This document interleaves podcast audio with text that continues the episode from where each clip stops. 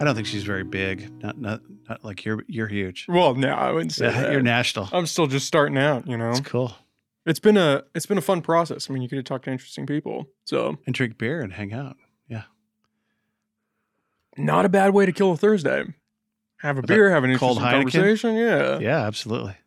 And so for people that don't know, how did Humboldt Heroes start? So that's how I found you. Um, started uh, so when you're an insurance guy or anybody in business, you'll get uh, advertising people show up. And so this guy, um, a friend of mine, uh, John, shows up and he goes, "Hey, how about uh, how about some radio spots? And you know, you're trying to promote your business. You're brand new. You want to catch all these guys that have been, you know, forty years ahead of you." And I said, "Well, you know, I, I was in radio and I'm more of a T V guy and blah blah blah." And he goes, "Well, we do this thing in Texas called uh, Texas." Uh, Texoma Hero. It's up in Texoma, Texas, close to Oklahoma. Odd. And so uh, at Billy Bob Chrysler Dodge, we honor vets there. And I go, "Oh, you mean like a Humboldt hero?" I go, "That would be cool." I, my dad was a vet. He was a World War Two pilot and um, amazing guy, Bob. And I said, "Yeah, could we do that here?" He goes, "I don't see why not. Why don't we?" Do, we started, and then it got traction and we just put it together and I got it. Uh, handed off to this other guy who created all the collateral, the the the nomination forms, the website, the Facebook page. We just went to town, and uh, that's seven years ago. We've honored a vet once a month consistently since, and it's been amazing. For seven years, wow. Se- yeah, seven years, and um, it's pretty modest. You know, somebody said, "Why don't you go national?" I go, "No, because that would wreck it." it's it's designed to be modest and local and, and hometowny, and you know, if we have forty, fifty people, it's a big crowd. And so um, it's been just uh, magical to say thanks to people that have served. Well, it's a great idea to shine a light on people that usually don't get the spotlight, right? Yeah, or haven't for years. A lot of people, you know, just hadn't been thanked for a while. And and every one of them is different. Uh, there's some of these are really sobering and others are just total tears and others are total laughter and fun and you know, and every guy, gal. So we, we honor all five branches of the military, male, female, currently serving or not. And um, a lot of guys go, "Hey, I didn't, you know, I, I wasn't in combat. I didn't, you know, you know, take anybody out." I go, "Not the point of a hero." "Well, I'm not a hero." "Well, did you serve?" "Yeah." "Did you give up four, ten, twenty years?" "Yes." "Did you come back and contribute to your community?" "Yeah." I go, "That's hero stuff." So it's, um, some guys are pretty modest heroes, and a lot of them are different. I could tell a story or two before we're done, but um, yeah, all of them are heartwarming and amazing and and uh, fun to be part of. Do a lot of them kind of push back on that hero branding? Say, you know, I, the just, nomination, I just did what I did. Yeah, in the nomination part, they might, um, "Hey, I'm no hero," and I'm going, "Okay, well, let's keep talking. Tell me more. What'd you do?" "Well, I worked with canines in Korea, in an American base in South Korea. And I worked with dogs." "Cool, Debbie, you're you're a hero. That'll that'll work." "Well, I'm a current uh, Lieutenant J G. I'm the only woman uh, Coast Guard up at Humboldt Group Humboldt Bay in McKinleyville." I go, "Rachel, you're amazing. That works." So it, it and we try to try to keep it. You know, diversity is great, and yet there's some guys and gals dying. So we caught a World War Two gal, uh, Dorothy, who was in a, a movie with Bing Crosby called Here Come the Waves. And some of you old timers will know what that might be anyway, or maybe you know who Bing Crosby is. Anyway, she was in a movie. She was enrolled as a female uh, Navy gal, and uh, we got to recognize her, and it was touching, and she died two months later. So all these World War Two guys, I mean, they were dying ten, fifteen, twenty years ago.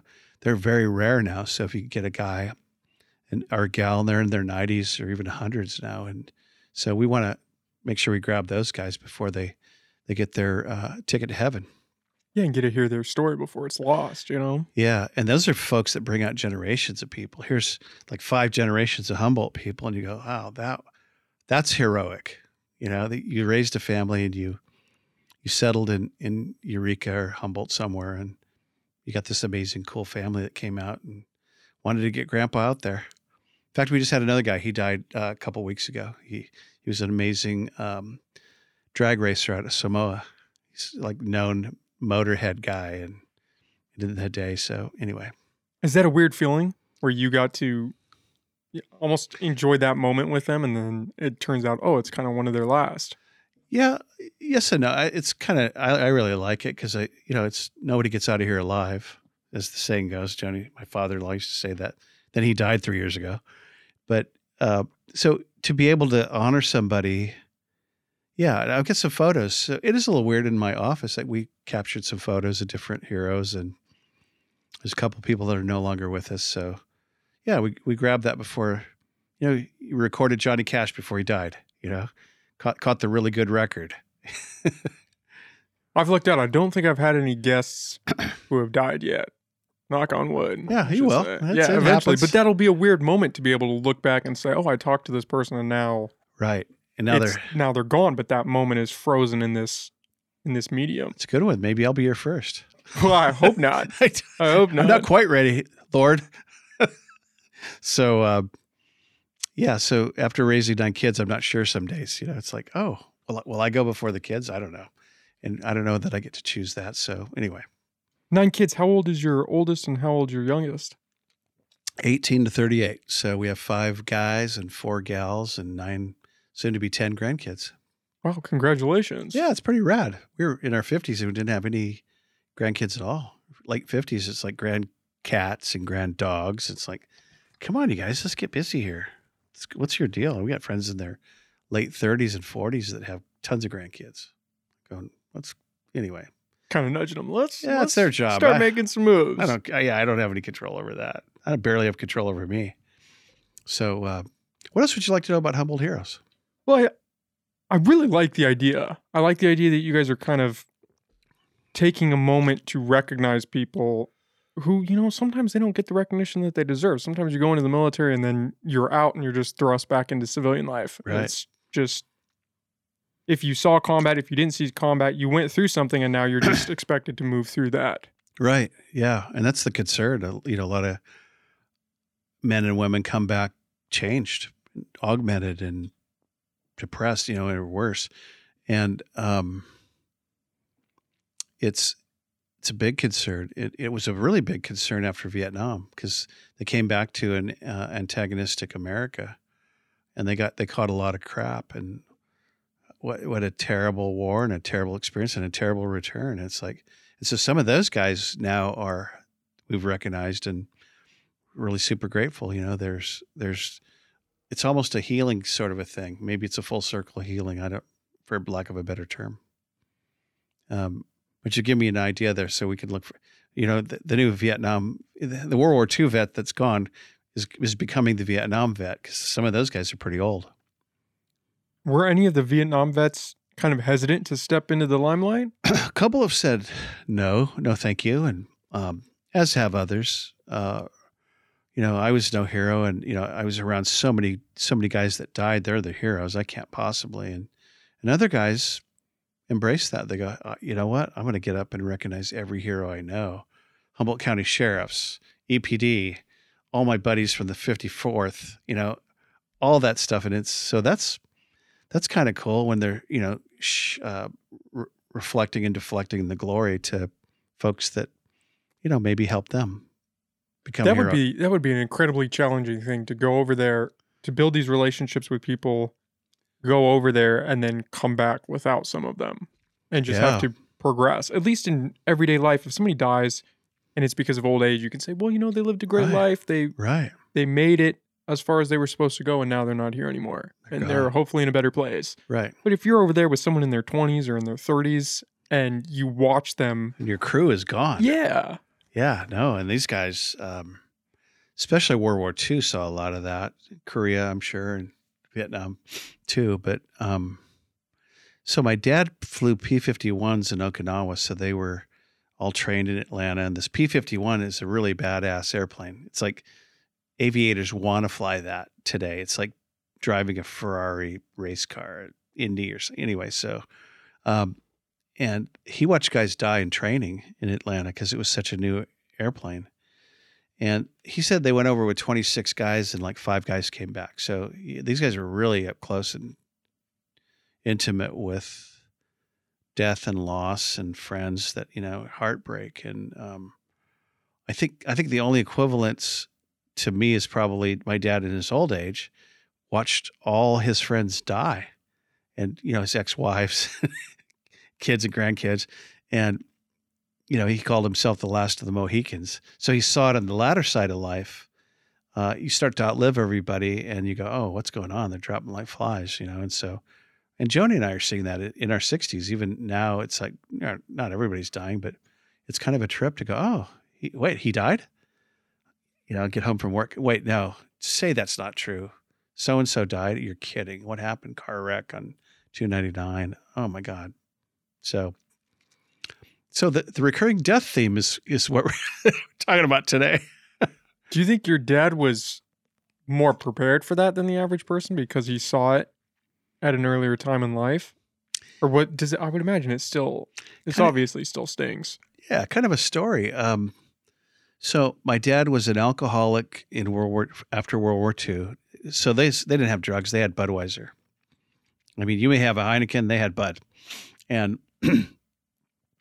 he drank till I was thirteen. So he was an alcoholic, full blown, functional, nice guy. Bob was, you know, sweet Bob, and uh, he got sober. So they they divorced, and we moved to San Diego, and together again, and got divorced again, and and so he was on his own. And one day he hit bottom and wound up at the uh, the correctional facility in downtown San Diego, which is, you know, hitting bottom for an alcoholic. And he went to A A and got sober, and he died sober forty years later.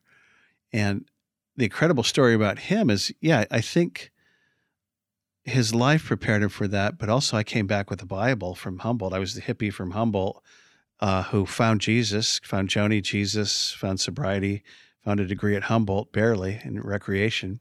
I was a B student, man. Come on. And I brought him back this this amazing Ryrie study Bible. And he he wasn't, he just gone to A A. He wasn't even religious. And he goes, well, you know, I only read the King James. I go, you're just full, so full of crap. I said, keep the Bible. It's a gift from me. And a couple of years later, he got cancer and he got plugged into a church. He got baptized. And the guy was pretty radically changed in terms of his... his life perspective, his death perspective, his eternity, and and um, we just became amazingly good friends. And he'd come up to Humboldt and visit, and his priority order was worship at church, golf, ice cream for the kids, and more golf, and smoking cigarettes out in the back porch where we would make him go. So, can't smoke in the house, Dad. Come on. So did he have a perspective on death? Yeah, I think it was really cool. He, he died pretty comfortable back in Missouri with my my brother and, and sister-in-law. And so kind of a cool story. So yeah, I think he was pretty prepared as as that goes. Um, saw it coming, you know, could write about it and and talk about it and pray about it. And he was very forthright. He would come to our home in McKinleyville, Nick, and he would talk about um, the stories of World War Two, which were rad. He saw Hirosh- the Hiroshima uh cloud, the nuclear cloud in the morning. Oh, was there to see it? Yeah, he was on a mission. Oh, wow. And it was top secret. So they go, what the hell is that? Do you hear me, Bob? What is that? We don't know. And so they, that was a surprise. He did the Bataan Death March where they, they freed all the prisoners. They were Marines. And with a P fifty-one, apparently you can get pretty low to the ground on the deck. And so he saw one Marine carrying another, and the guy on his back was able to wave at Dad in the plane, and they freed those guys. And uh, just crazy stories. A big bullet shell right up right by his butt in the parachute. So he almost caught one in the backside, which would have been me not here with you, Nick, talking today. So, you know, skidding a P fifty-one, a priceless airplane, skidding the bottom of that into a, a landing. And just, yeah, tell that one again, Dad. That's a cool story. And he'd forget, and he'd tell it again. Oh, that's amazing. Tell us that one again. That's an amazing story. And and so kind of having living history at your table, kind of neat. Did you talk about it a lot before becoming sober? Or that was something you engaged in um, afterwards? I don't think I was old enough to warrant that discussion. And he was probably uh, not present enough to do that. So I think that came over time. I, I'm not sure he was actually overly bashful about that. He always loved the military, and so he ended up selling insurance on Camp Pendleton because he loved Marines and Marine Corps and all of, all of it, man. He dug it. He's a total patriot in a good, the best sense of the word. And and um, felt like he wanted to support those guys. And, and I, yeah, I think, so he'd freely share it. And a lot of guys, gals can't, they just, it's too painful. And, you know, I totally respect that and get that and don't want to push that. But um, I think it was therapeutical. Get it out there, man. Well, I think it's got to be better than holding it in, right? Yeah. I mean, if you think of it like this burden that you're carrying, to lighten the load and let somebody else carry some of it for you, I would imagine would help. Yeah. But and then he, again, if you see, I mean, seeing the bomb, seeing the mushroom cloud from the bomb would be pretty. From the air. Would be pretty heavy. On the horizon, you go, what? Um, and he killed people. And he was, he freely talked about that. It wasn't braggadocio, but he goes, I, I was really good at what I did. And th- their whole, their sorties were disruptive, meaning they would come in with a fleet of P fifty-ones and kind of like Private Ryan at the end where they blew the tanks up, the tank busters. They would blow up convoys of Japanese um, soldiers and equipment. And um, and he he he blew them up. And he did his job. He was he was damn good at it. And and I'm and I'm glad. I, I love Japanese. I love all people. But we you know, we we we won that war. We had to win it. And he was in it to win it, and he did, and he did his job well. And you know, they were it wasn't like in a video game where you just squeeze the trigger and use all your bullets. He he explained that you, you meet them out very carefully. So for all you munitions and gun guys out there, just don't squeeze all your ammo out at once. Well, and what's unique about that war is those guys came home heroes. Like heroes in the sense that they were embraced because that war stood for something in a really tangible way. Oh, Whereas yeah. if you take Vietnam, hard, people, yeah. people did not support that war. Yeah. It, it's so hard to look back and go, what were we all thinking? And, um, uh, you know, could we, woulda, coulda, shoulda, I, you know, history, who drove that and why. And uh, hindsight is twenty twenty. Yeah. And now they're our best friends. You know, I would, I would visit Vietnam gladly. That'd be cool. We'll take Japan. Take Japan. Take Germany. Yeah. Our trading partners. Our best friends. Best thing you can do, kids, is lose a war to America. We'll, we'll take care of you. So. Yeah, it's crazy how it, it's just crazy how it all pans out, you know. And the fact that you had these kids going through this thing, and it was a world away, and you right. could, you were here, and you were just kind of separate from it. Yeah, yeah. Um, I mean, kids that go to war that at twenty, at twenty or nineteen. Yeah, we were, uh, where were we? Oh, we were in Alameda um, just over the weekend. My son lives down there, and I don't know where we were. I think we were in a museum and looking at photos. It's, and gosh, some of these guys are babies, just like little guys, young guys going, and gals, mostly guys, going overseas. It's like, oh, can you, we have an Aaron's twenty-one, our twenty-one-year-old. He was... Can you imagine him going overseas right now? That'd be rad, and go lay down his life. I'm going, oh my gosh. So yeah, and yeah, so Private Ryan holds a lot of meaning. Was your dad still around when you started doing Humboldt Heroes? Uh, no, he died in oh four, and I started in thirteen, fourteen. We started Humboldt Heroes in fifteen. So was he around? He was. He wasn't alive on the earth. Did he know about it? Hmm, now it's mystical. I I hope so. If not, he'll get the video. He'll he gets he'll face. It. He's got Facebook yeah, in heaven. Yeah. Hey, just check out the Facebook page, Dad. He's a good reader. Such it. It would have been crazy to go through something like that. I mean, babies. You had these just kids fighting this this war for the world in yeah. some sense. Yeah, you're all in. That's the difference. It's like, oh. This, you know, it's interesting because the Civil War is interesting too, because Civil War was, they explained it was like you and I being young men and going for the N B A or the N F L. There was no, or rock and roll or skateboard champion or, or rock band. There was no, there was no equival, equivalence. The only heroic thing you could do is go to war and die for your side. So whether you're a Confederate country boy or a Yankee from New York, this is the deal. This was your arena where you're going to show your quality. And, you know, of course, that was a whole other different. Talk about kids going to war, you know, against each other.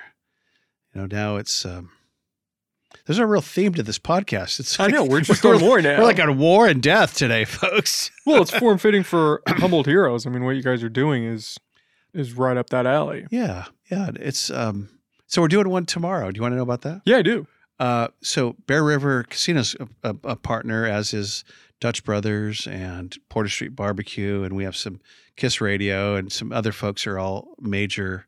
Pierre Carboneau is the tile guy, but he's kind of my right, my wingman. He's he's a vet. He knows all the local vets and the groups, and so we actually decided to take one of these on the road. And so he's the Hero's a native guy, and he's um, uh, we're going to recognize him tomorrow at four p.m. Friday, the twenty-eighth at uh, Bear River. So. Really, you know, in their ballroom. Should be pretty low key, although Facebook's kind of blowing up on it. It's kind of nice. So I think we're going to be a few people, but the whole thing lasts fifteen minutes, Nick. It's low key. It's it's it's honoring. The the hero can, you know, give a little speech and, you know, say thanks. And uh, we've been really fortunate to have T V coverage, and Time Standard covers it, and probably probably in today. I'll, I'll look at the paper when we're done. But um, so it's really neat to have kind of this.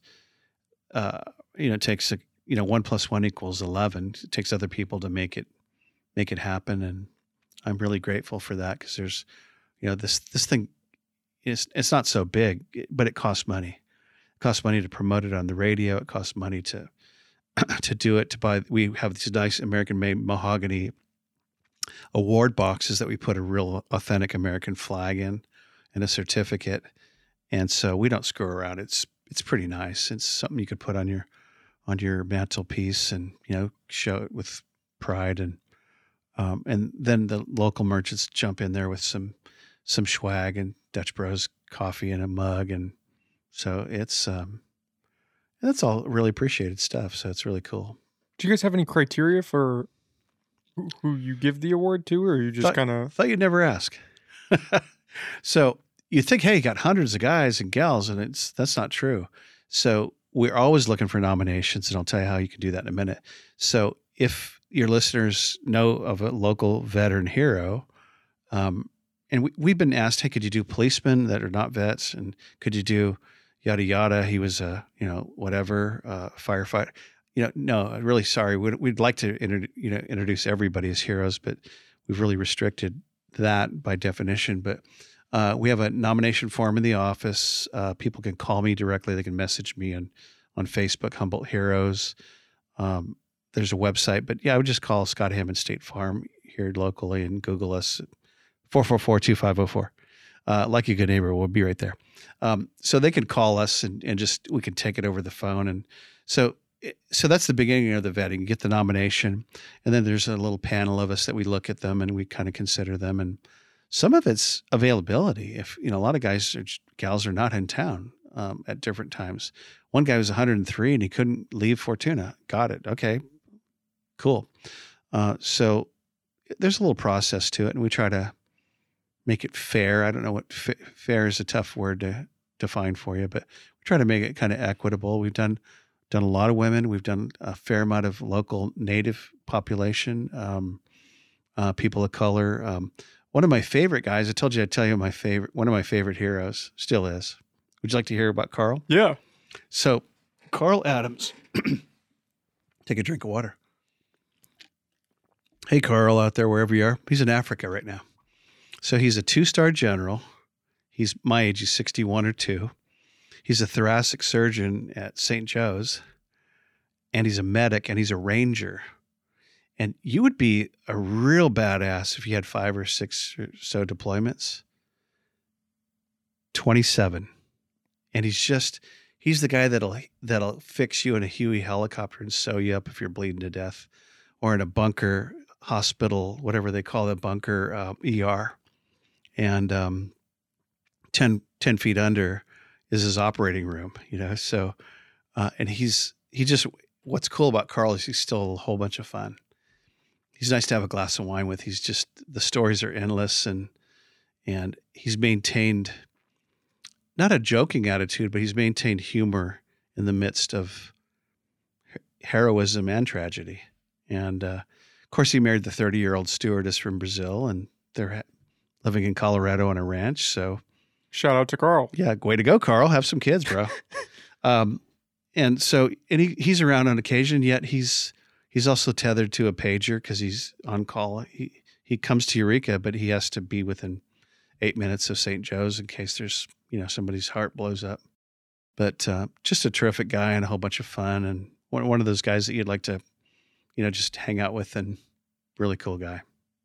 Do you think that the military is almost a metric for people excelling to some degree? Do you think it's it's something that it instills, or a certain type of person that gravitates towards that? Yeah, I, I think um, I, I've interviewed a lot of people over the years in business, and I, I you know I, I look twice at a degree, and I look twice at a military service. It, it's it's a part of a package, and you know it's it doesn't mean you're bona fide. It just means that you you took the training and you did. You did what you said you would do. You spent four years or whatever, or ten, um, and you served. And, you know, when you think about it, so if you and I right now had to end this podcast and, hey, Scott and Nick, uh, get on the bus. We're leaving for Fort Sam Houston for four years, and you're leaving everything. No more, no more of this. And you just, and you split. And, and plus, we're going to put you through basic training. We're going to kick your ass. We're going to ha- give you a haircut. We're going to, we'll give you a uniform, you got free clothes, and, and just check out for four years. It, when I look at it that way, I go, that's so rad. It's, it's such a giving act of, um, insanity on, on a giving level. I couldn't imagine, cause I'm so rooted with kids and business and, and, and wealth. And I own a home in McKinleyville, and special needs kid, Gabriel, what would he do? And all those considerations. And these folks uh, amazingly uh, chucked it for a little while, or suspended it. And so uh, no matter what they did, I think that's pretty freaking heroic. And I'm going to do it because I love my country. I love freedom. I love what we stand for. We, we have this thing called a constitution. There's we have this system called capitalism. We have this thing called, you know, a republic that's amazing. And there's no better system that's ever been invented. Tell me where that is on the earth, because I might want to go visit at least, and I don't know where that is. And, you know, Denmark has really good medical, and Netherlands, is, my son tells me, it's going to be really cheap. I'm going, yeah, but it's it's terrible. They also have legal prostitution in, in storefronts, so what up with that, dog? Anyway, so there's, uh, I, I think I understand a little bit about the sacrifice and the whys, and, you know, I, I didn't serve. I understand it. And I want to honor that. That's why we're talking. Do you have any trouble quarreling in your own mind the aspect of taking a life? Because you do seem like you're a religious man. Has that ever been a point of contention in your life? Um, I've never had the opportunity to do that. I, I th- thought about it last night with my eighteen-year-old. I wanted to kill him in the oh, kitchen. Not, not necessarily you killing somebody, but where my, you are around these people that have taken a yeah. life, your dad. Um. No, I, I don't think so. I, I'm I'm good. Um, I liked my joke, though. I was going to kill Micah last night because he's just being an ass at eighteen in, in the kitchen. Just That's how it goes. ten o'clock. And it's just like, let's fight with dad. Okay. No, you don't want to fight with dad at, at ten o'clock at night after a hard day's work. That's the wrong answer. And and us dads are stupid enough to get snookered into those pitfalls. And I, it was not a win, but we figured it out, and I apologize. So we're okay. But the bottom line is... Um, So reframe the question for me. Am I uneasy with knowing that I'm around guys that killed people? No. Well, how do you how do you deal with that? Because obviously in the in the Bible it says you shouldn't take a life.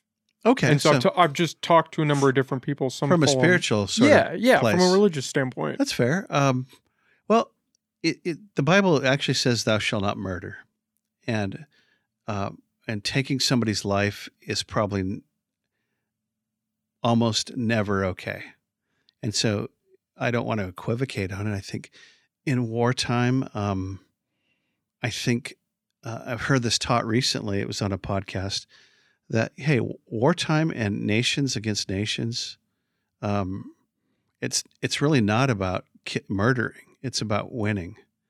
And so do people die? Yeah. Is that is that God's perfect plan? No. Is it... Um, Is it uh, okay for a man of conscience or a man of God who who loves God and who has a good heart to go and, and fight for his country and kill folks?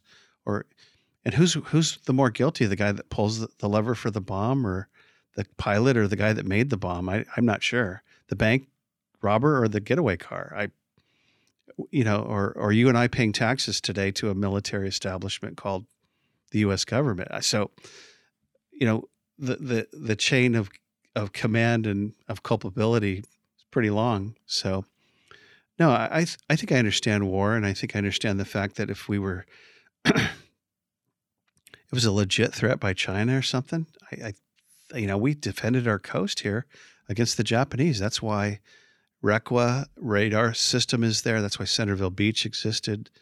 Um, Samoa had some stuff that was, we were watching for submarines, and they, they actually chucked a few bombs in the forest up by Brookings and started a little forest fire. Like, yeah, I, I wouldn't want, I don't want a bunch of people on Central Avenue in McKinleyville that are not from my country. You know, so it's hard to conceive of, right? So it's almost ridiculous. So here's here's a German occupation of Arcata. It's like, what? What? The Chinese have landed in McKinleyville. We're in trouble. So it, uh, I'm being a little silly and getting off topic, but yeah, I, I don't know that I, I also honor conscience. So uh, when Tobey Maguire played that guy in that uh, Korean War, he was a medic, but he was, a, I can't think of the movie. I was trying to remember it with Joni.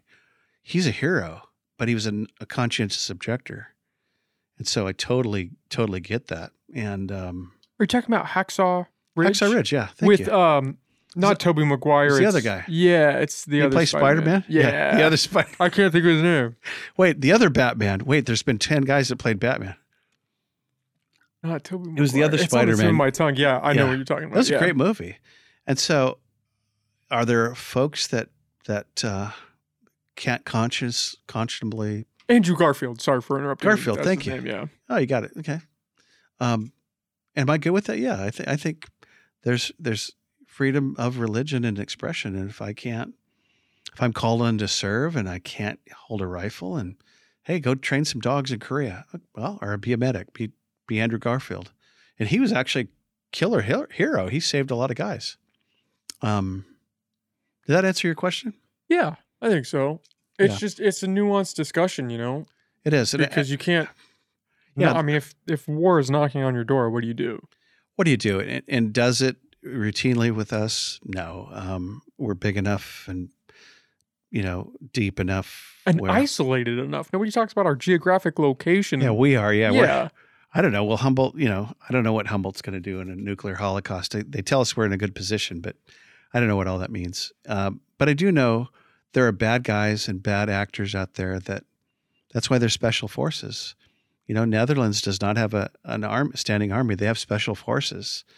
Germany has an army, but they have a lot of countries just have a special force division because they knock out human trafficking. They knock out drug imports. They knock out, um, you know, like our Green Beret or SEALs. They, they take out real bad guys. And I think, uh, there are bad guys out there, real bad, real bad institutions even. And, um, but I think it's different. It's, it's not like it's, and maybe I'll be proven, hopefully, I'll, hopefully we'll never have bad guys like we had as a coalition in World War Two that were going, hey, I think we like to have Europe, you know? So, um, we'll see. And I'm speculating. So hope I answered that. Yeah. Well, I don't know. World War Three might pop up the way this yeah. Russia-Ukraine thing's going. But. Welcome to the Death Podcast of World War Three and war and death. Um, so, um, yeah, let's hope not. Um, so, yeah, I, I, in a standing army, I, you know, uh, peace through strength. I, I think there's there's something about that because, you know, sadly there are those bullies in, in life and in the world who would take advantage of somebody that wasn't strong. There's something to the big stick mentality that people don't it's want true. to acknowledge. I would none of us want to talk about it. Hey, well, you know, it's, and it's easy. The armchair quarterbacks that enjoy all the freedoms, that dig smoking weed and staying at home and watching N B A playoffs and eating Porter Street and just be living crazy DeVita. That, you know, what have you done to earn your freedom, bro? And the answer is, well, I, uh, no, because you've done nothing. And the bottom line is, and you expect it, and you're a narcissist, and you're a taker, And wow, Scott, really go heavy now. Uh, so so th- there's that aspect where I don't think any of that freedom that is won is appreci- appreciated by some. And and we don't know because we've never known any different. You know, you and I have had plenty of food our whole lives. We've had food on the table. I think I have. I don't know about you. Um, and I was pretty poor in San Diego with my mom raising me, but we've known nothing but opulence. We live better than ninety-five percent of the rest of the world. Our our median income is thirty-five thousand dollars. You know how, how much that is? It's like ninety-eight percent better than the rest of the world. And it's like, and and we get sadly fat and sassy. And I'm I'm not here to kind of start going off on us because that's not fair, right? Or the purpose. The purpose is, um, let's say thanks to the guys that helped and the gals that won, that had their part in winning and maintaining freedom in all of its glory, meaning some of its opulence, some of it's a hot tub tonight going, yeah, this is awesome. Heineken in a hot tub. I'm feeling good. Thank you. Thanks for this freedom, God, and, and, and veterans and forefathers that figured out how to write a system that kind of works pretty good. That's self-checking, hopefully. And hopefully it's going to be checking itself real soon again, because it does. And that's what it does. And so, um, anyway, uh, anything else in Humboldt Heroes you want to know? Well, actually, I was a little curious. I came across the idea that you run a blog. I do. You have a website? Did you read my blog? Yeah, I checked out a couple posts. Oh, wow. I wrote a really good one today. So I'm on a hundred-day um, – I started the blog. I wrote a book called The Everyday Dad twelve years ago, and it all came from a blog called Become a Better Father, which my son lost the blog. Did, we didn't pay for the – The oh, domain. the hosting. Oh, the hosting. Shit. We lost an entire amazing catalog of stuff. Thanks, Jacob. And so, um, I, beginning of COVID, I, I put together a, a WordPress blog called Great Neighbor Scott, and, uh, just some rant, some rants and rants, not even rants, just my kind of life story. But the last, uh, fifty days, uh, today's day fifty-one, I'm in a hundred day writing, uh, challenge with a coach in Houston, and she's just challenged me to keep going and find a thread. And, and, uh, I think today's is really good. I wrote about my eighteen year old interlude last night with Micah, fighting with my son, my, my, my man boy son in the kitchen about just something stupid. But anyway, the bottom line is, um, uh, yes, I do. And yes, it's going to become a book, and I'm writing something for, um, for folks, um, about it's, it's kind of about life and about, Um, I'm calling, I think I'm going to, my working title is The Grand Father, and what it, what it means, kind of the journey of a man to go through life with kids, grandkids, and working and retirement now, and staring at retirement options. And what do you do? And there's not enough money. And what about, you know, you need two things to retire, Nick. Remember, health and wealth. It looks like you might have a bit of both. So, um, if you don't have those, you're not going to have a good retirement. It's going to suck. You need, you need both, not even one.